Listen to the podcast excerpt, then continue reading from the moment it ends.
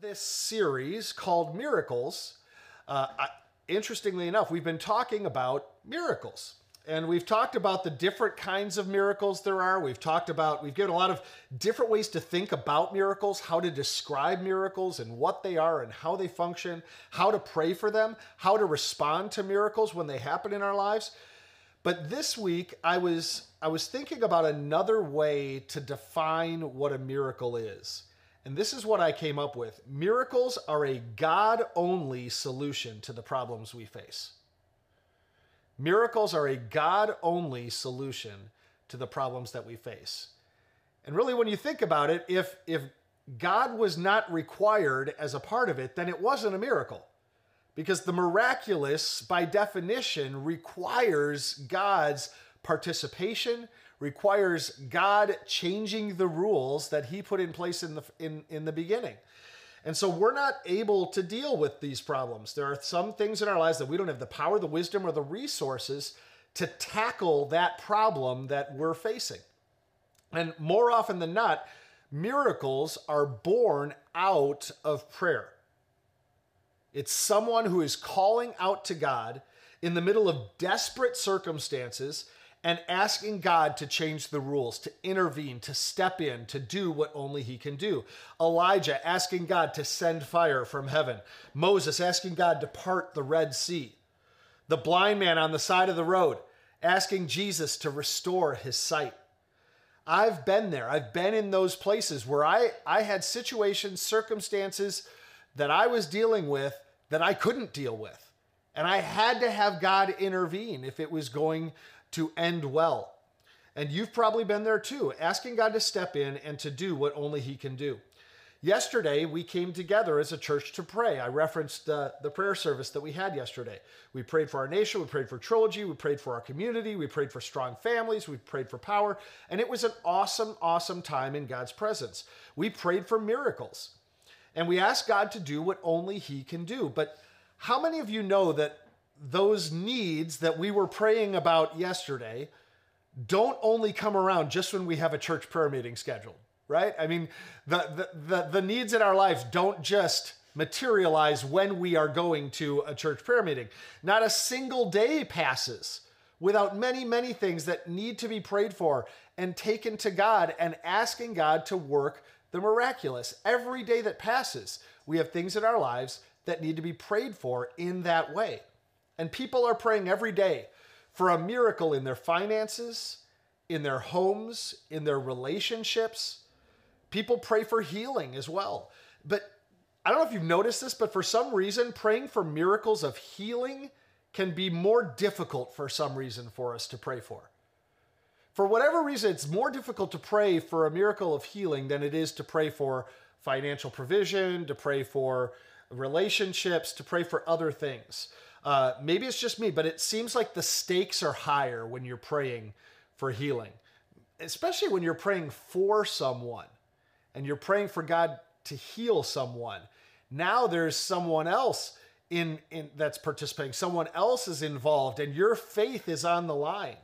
Um, and I have to ask myself, why do we sometimes shrink back from praying and asking for miraculous healing, even though we believe God is still able and does work miracles today. And there could be all sorts of reasons as to why. Maybe we're not sure how to pray for the sick. Maybe we think, what if they don't get better and we get nervous about it? What if what if they die anyway? Maybe you've prayed before but it didn't work. You didn't get the answer you thought you should get. Maybe you're heartbroken because you've lost someone that you loved and you really needed in your life and you lost them after you prayed. All of these are genuine reasons that people don't pray and ask God to heal. They don't cry out anymore for a miracle. And first of all, if that's you, if you fall into the category that I just mentioned at the end, I want to tell you that I am so sorry if your heart has been broken and you're hurting because someone you loved is no longer here with you. And I've been there, I've been through that pain, and it's horrible. It's it's one of the hardest things we deal with in this life is losing the life of someone that we care about, that we love. And my prayer for you today is that Psalm 147 would be true in your life, where God says he heals the brokenhearted and he bandages their wounds. He heals the brokenhearted and he bandages their wounds. God can and will bandage your broken heart. Spend time with Him in prayer, in worship, in rest, Sabbath. Let God be God in your life, in your emotions, and in your pain. Because He wants to be God of your life in everything, not just the good times, but the times where we're struggling as well. I want to share a story real quickly because there are times when we pray and we ask God, and sometimes God answers prayer. Uh, the way we think he should. And then we pray other times, and sometimes God doesn't answer prayer exactly like we think he should, right? Um, Melissa's dad uh, and Jordan's dad and, and Kirsten's husband, George, uh, was diagnosed with a brain tumor many, many years ago. And we and doctors at that point gave him about less than a year to live. It was rapidly growing, and they said this is inoperable, and you have about a year. Well, we did what we knew to do, right? We prayed. Uh, families prayed. We we enlisted lots of people to pray. Entire churches across the country were praying for George, and we believed God for a healing miracle, and the tumor disappeared I mean, it was gone. They went back in, they did an MRI. The brain tumor could not be found on an MRI. He was healed, the tumor was gone, and we celebrated. I mean, it was it was a miracle. And uh, the short time that he was given, that year passed, and he was still here with us. More and more time passed, and we knew God had answered our prayer. But then the tumor came back, or a new tumor appeared and a brain tumor again. And we prayed again. And surely, right, this was another opportunity for God to demonstrate his power in George's life. But this time, even though we prayed and other families prayed and other churches prayed, all across the country were praying, this time George went to be with Jesus. And we were heartbroken. Almost all of us in life have faced a situation like this at some point in our lives. And in our humanness, when we face times like these, we ask all sorts of questions, don't we? Did God not come through? You know, what what now? Do we quit praying for others? Why did God perform a miracle one time and not the other? We ask those in our flesh. We ask those in our humanness. And today I want to wrap up our series on miracles by asking this question. What do I do when I'm praying for a miracle and it doesn't happen? That's a hard question. Most of us try to understand why. What happened? We come up with our own explanations, and then with the best intentions, we share it with those who've suffered a deep loss, like it's somehow going to make it all better. And sometimes we'll say things, you know, despite our best intentions, we come up with pretty unhelpful explanations sometimes, don't we? I mean, we do our best, but we'll say things like this to the person who lost someone it was just their time to go. God needed them more than you do. Which doesn't make any sense because God doesn't need anything, He's self sufficient. But God just said no to your prayer. And then how about this one? God always takes the best, or He gives and He takes away. And, and you've heard me say, and all of those, I mean, they're well intentioned. Uh, some of them are even accurate, but they, they're not necessarily helpful, are they, to someone who's hurting? And you've heard me say that God answers every prayer, right? Uh, sometimes he answers yes, sometimes he answers no, and sometimes the answer is wait. But God answers every prayer. But when we're desperate, when we're in the middle of a desperate situation, when we're crying out to God for a miracle, that explanation, even though true, doesn't bring comfort, does it? And none of it is really helpful to a hurting soul. When Job lost everything, his friends gathered around him. They tried to offer up explanations for why it happened. Why did he lose all of his children, all of his belongings? Why did he lose all of his servants? Why did everything get taken away, destroyed? None of their explanations comforted Job. Some of them were biblically and scripturally accurate explanations. It didn't comfort Job. Most of it did make the situation worse, though. And I want to attempt to answer two questions this morning because when we don't have the answer that we think we want or need, it can hurt, it can cause pain in our soul, pain in our minds, pain in our hearts. It can cause relationship struggles. It can cause all sorts of things. And so, what I want to look at today are attempt to answer two questions this morning. Number one, how should we approach praying for a miracle? What should our attitude be as we pray for the miracle in the first place? Because there's a right attitude to have as we bring the need to God in the first place. So we're going to talk about that briefly. And then I want to look at what's the right response when you've been praying for a miracle and you don't get it. And boy, that's the hard one, isn't it? And I want you to know right up front there is no silver bullet answer to these questions. You're, not going to get to the end of this message. A light bulb is going to appear above your head, and you're going to know how to perfectly handle every circumstance ever for the rest of your life. These are messy, these are painful, these are way above our pay grade issues that we will wrestle through for the rest of our lives. And the key is to continue to grow in faith, in wisdom, and in trust in God and in His sovereignty. So that's what we're going to talk about today. So let's look at the first question first. How should we approach praying for a miracle? What should our attitude be when we lift our prayer to God and we say, God, I need you to do this? God, I need you to intervene. I need you to step in. I need you to make this change in my life and in my circumstances and in my relationships or in this person's uh, physical well being. I need you to do this. What should our attitude be? And the Bible gives us a great example in one of the Old Testament stories.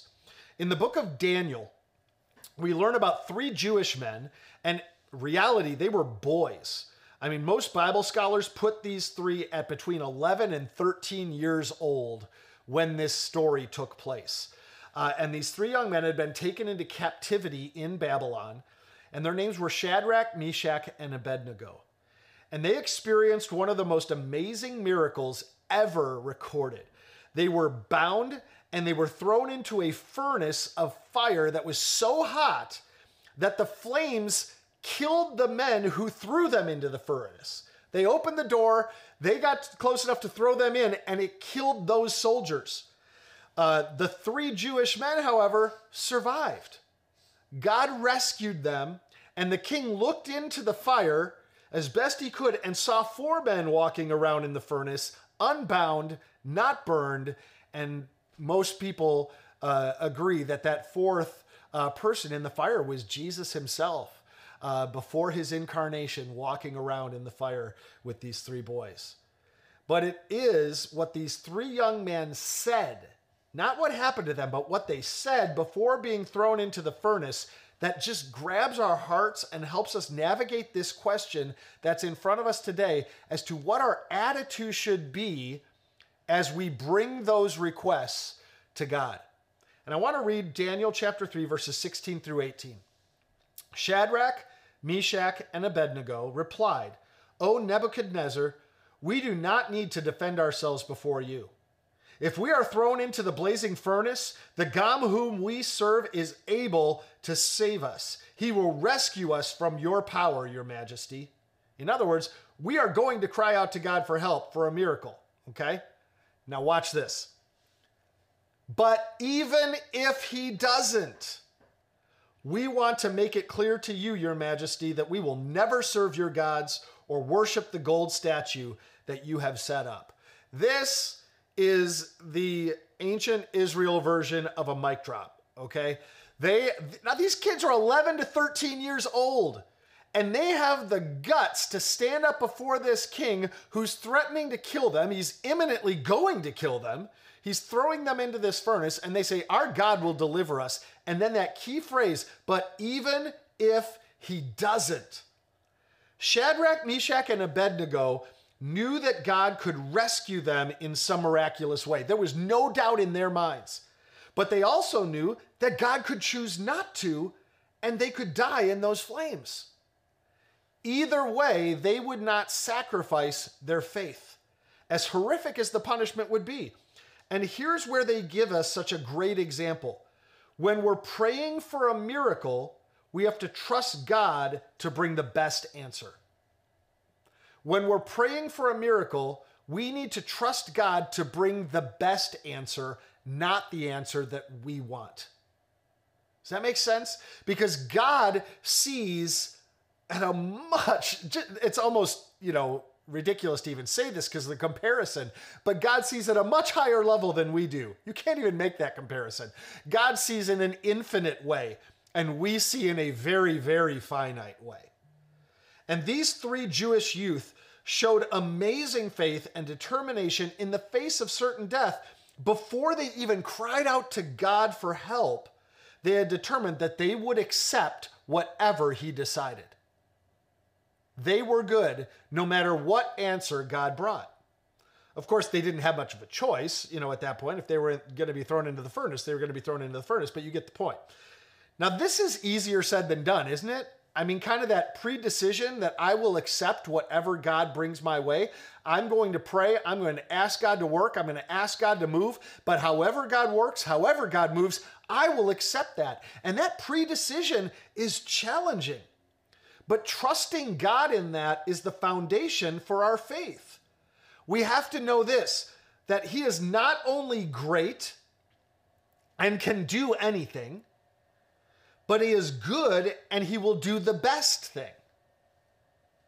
That's so important for us to grasp. God is great and God is good. He's not only great and can do anything, but He's also good and He will do the best thing. God will bring the best answer to the prayer that you pray. When I was the district youth director in Illinois, uh, one of the jobs that I had each year was to run our summer camps. And I was each year at the beginning of camp, I would meet with all of the dorm leaders who would be inside the rooms with the campers, with the students, uh, and kind of leading that room for the week. And you would lead your students during the day out on the athletic fields for competitions. You would lead them, you know, keep control over the food fights at lunch. And you would also lead them during the service times and you would pray with them and you would speak into their lives and you would invest in them and you would counsel them. And there was a lot that went into being these dorm leaders and it was, it was intense. And so at the beginning of the week, I would meet with them to kind of help them navigate through some of the, the bumps that might come along the road, right? And we would talk about tons of things from making sure students stayed hydrated to how to handle lights out at night with your room. And one thing we covered every year was the whole issue of mandatory reporting of abuse situations. And one of the things I would make sure they knew was that they had it to report it. They could not decide whether or not they were going to. They couldn't evaluate, they couldn't determine whether it was true or not. They had to report if a student confided in him, them that they were being abused physically, emotionally, or sexually. Because sometimes a student would approach a leader, and this happens even outside of camp scenarios, but this is where I was doing the training.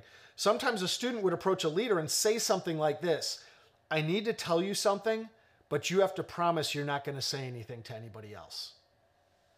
And I would always tell the leaders to respond this way because they couldn't make that promise. And this is how they were trained to respond to that student. If you trust me enough to tell me what you're about to tell me, You've got to trust me enough to do the right thing with what you're telling me. And I feel the exact same way about prayer. If we trust God enough to bring Him that need, to bring Him that prayer request, to ask for the miracle, knowing that He's the only one capable and able to deal with it, we've got to trust Him enough to do the best thing for us in response to our prayers as opposed to trying to dictate how God is going to respond, we need to allow God the room and the freedom and have the right attitude towards the response that God is going to bring us. So now we've come to the question of what's the right response when you've been praying for a miracle and you don't get it? What's the right response when you've been praying for a miracle and you don't get it? I want to give you three things to do when you've prayed for a miracle and it doesn't happen the way you thought it should, or the way you wanted it to, or the way you asked it to. The first thing that you need to do is this do not exhaust yourself trying to make sense of it.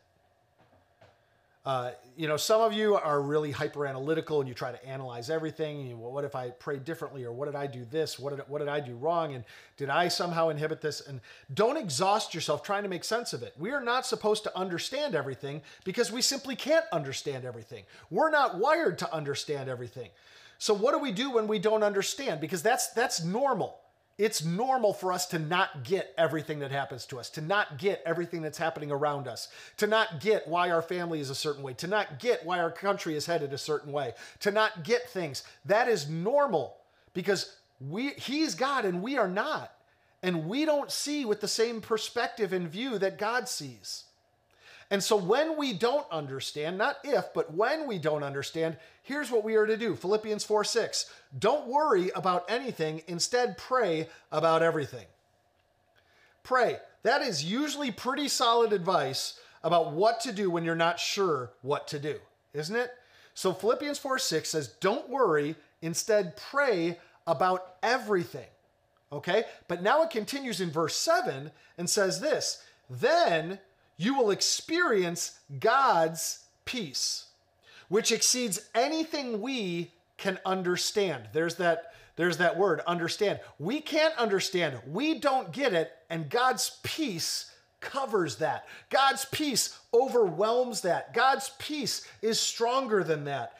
And his peace will guard your heart and your mind as you live in Christ Jesus.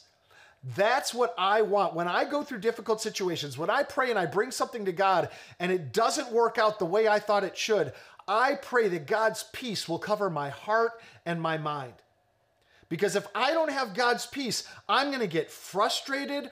I'm going to get worked up. I'm going to get stressed out. I'm going to have anxiety. I could get depressed. All of those things can attack us in those moments where things don't go the way we want them to because we start fixating on circumstances instead of a God who has promised us that he is working all things for good for them that love Jesus and I need His peace to guard my heart and my mind.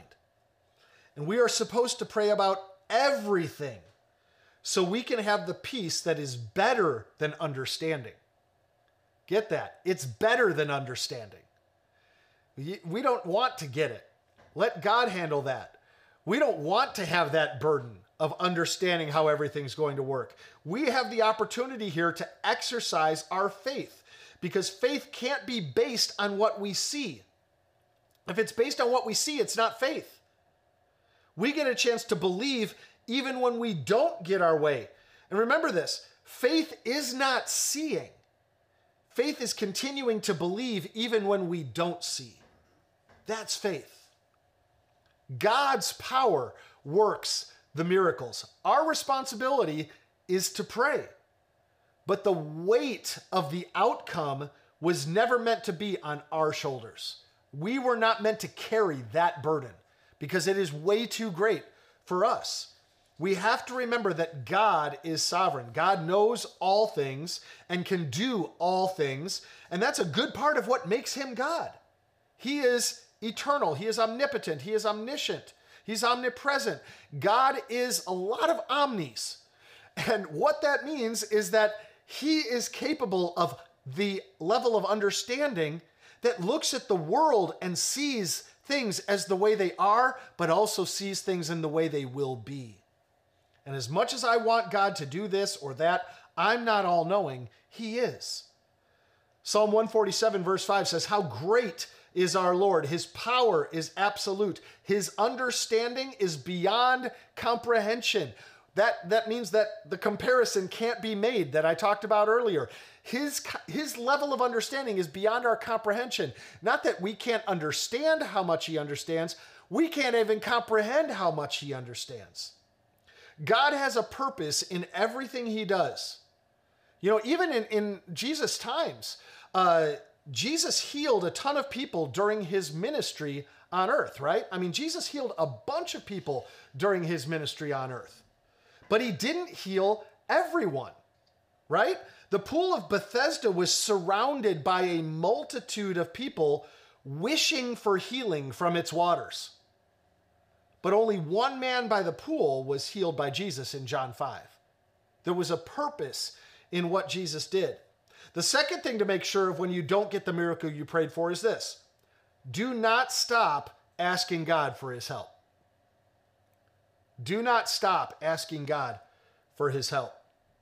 After we don't see the miracle that we asked for, many of us back off from praying because we feel maybe inept or inadequate, or honestly, maybe we wonder if, if God even cares. Maybe you've gotten to that point. There comes a point in our lives where we start to question, we start to wonder. Even the psalmist at times cried out to God and said, Do you even care? Where are you, God? Have you abandoned me?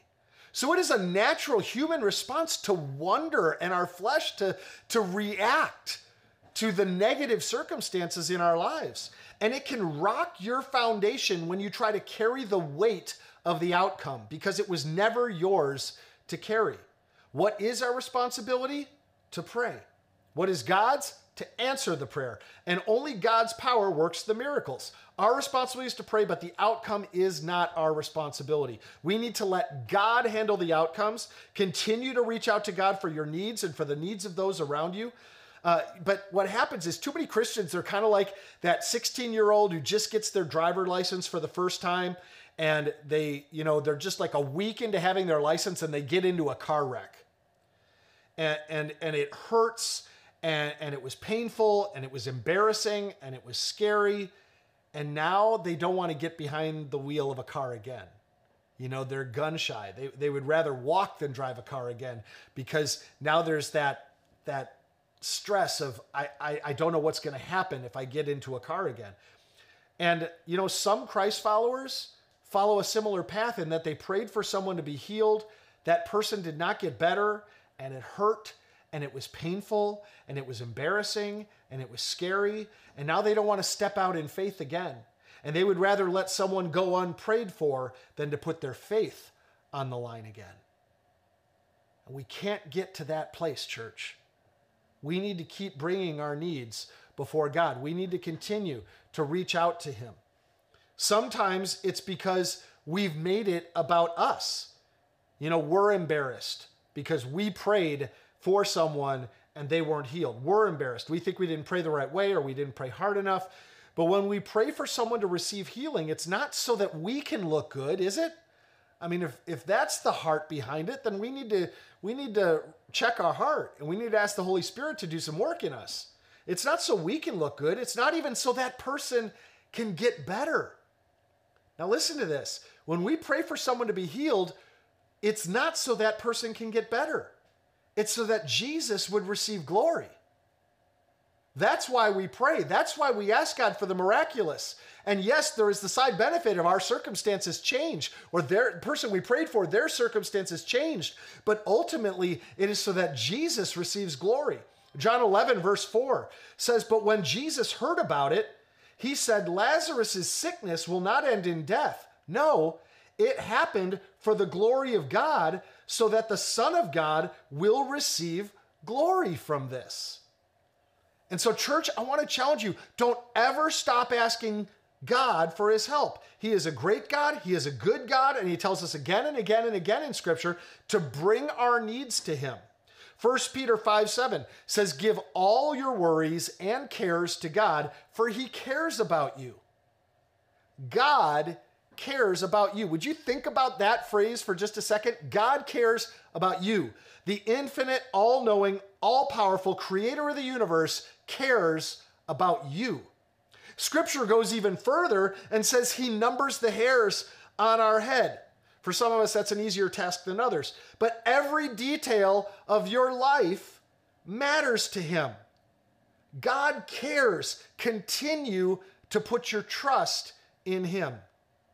Now, the third thing we need to do as we process a miracle not happening is this we need to stay in the boat.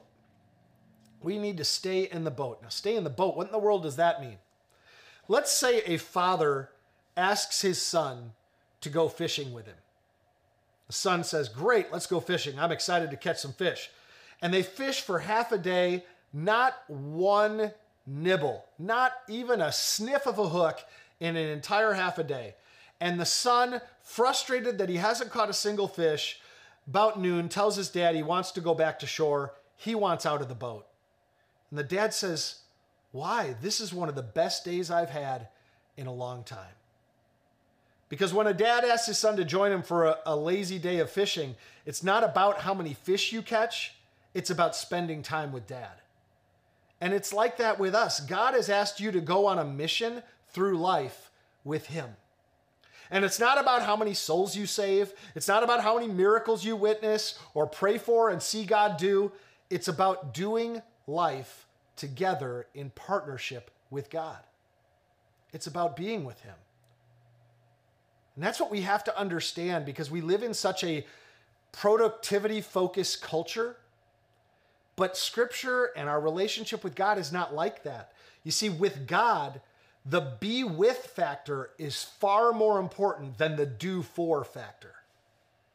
The be with factor, being with God, spending time with God, doing life with God. The be with factor is far more important than the do for factor. I'm doing this for God. I'm doing that for God. I'm keeping my life in line for God. I'm doing all these things for God. No, God says, I want you to be, and out of your being comes your doing as you spend time with me as you as you uh, are transformed by my holy spirit the doing that takes place the doing that flows out of you will become different but that happens as a result of us being with him. Never allow your circumstances your disappointments or your lack of understanding to cause you to make up your own ideas about god. God's word has told us who he is. God's word has told us who god is. And our time with him our time in the boat tells us who he is to us. The Bible tells us who God is. Our time in the boat, our time spent with God, tells us who God is to us. The thief wants us to stop believing, to shrink back, to quit, to get angry at God. At the end of the day, the enemy wants to steal, kill, and destroy, and that includes you. And it definitely includes your relationship with God. And he loves to make us discouraged about the trials and the suffering that we endure. But all Jesus followers, every one of us, can stand and say confidently, No way, not today, Satan. Jesus has already overcome this world. I may be experiencing a battle, but he has won the war, and I can stand on that victory. His Holy Spirit is in us giving us the hope and the boldness we need to continue to live a life that pleases and brings glory to God, including praying for the miraculous, which brings glory to God. So you prayed but didn't get the miracle you asked for right away. Never stop believing in a God who sent his son to give his life so you could have life, a rich and a satisfying life. John 10:10, 10, 10, we just read or, or talked about half of it. The thief's purpose is to steal and kill and destroy. But my purpose, Jesus said, my purpose is to give them a rich and a satisfying life. A rich and satisfying life is God's goal for you, both in this life and in eternity. Don't ever forget that. And the fruit of the Spirit, His love, His joy, His peace, His patience, His kindness, goodness, faithfulness, gentleness, self control, those things that the Holy Spirit grows and produces in us and out of us, those are the attitudes and traits that are going to carry us through the difficult times that we face. Those are the things that are going to keep us strong. When God shows up to comfort instead of changing course. There are times when we pray for the miracle, and there are times where God shows up to comfort instead of changing course. When God walks through the fire with us instead of extinguishing the fire. When God grows us instead of taking the obstacle away. One last challenge this morning, and then we'll close in prayer. Is it possible for you that you've stopped praying for a miracle that has yet to happen? That you're one prayer away from seeing that miracle. Matthew 7 7 tells us to keep on asking, and you will receive what you ask for. Keep on seeking and you will find. Keep on knocking and the door will be open to you. It doesn't say after a week you can stop, after a month you can stop, after a year you can stop, after 20 years you can stop. It says keep on keeping on. Keep asking, keep seeking, keep knocking. Pester God, if you will. Continue to bring that before the Lord. Luke 18 1. One day Jesus told his disciples a story to show that they should always pray and never give up. Now, the story that follows that is important and it actually involves some pestering. But the story is important, but that first verse just tells us a ton, even before we jump into that story. Jesus told his disciples a story to show that they should always pray and never give up. Guys, that is Jesus' heart for you. You should always pray and never give up. No matter what you see around you, you should always pray and never give up. No matter what the answer was that you received, you should always pray and never give up. The, the, always pray for the miracle that you need and never, ever, ever give up. It's time for every one of us to stand and say, I still believe. God is good and God is great and God wants the best for my life and He's able to bring it. Let's pray. God, we thank you this morning for your goodness. God, that you want the best for our lives. We thank you for your greatness, that you're able to produce that. You're able to see that come to pass. God, your understanding is beyond our comprehension. And so, Lord, forgive us for the times where we wanted to put ourselves on the throne, where we wanted to dictate direction, where we wanted to say, No, God, you're supposed to do it this way. God, you should have done it this way. God, forgive us for those moments. And yet, there are times in our lives where we experience tragedy, we experience loss, we experience pain. Things don't go the way we want them to, things don't go the way we can even handle emotionally. And God, our humanity causes us to respond in an emotional way. And God, I pray that in those moments we would experience the fruit of the Spirit in ways we never have before as you come and, and the Holy Spirit, you are our comforter and you bring comfort and you bring that fruit into our lives and it, you start to grow it at an accelerated rate.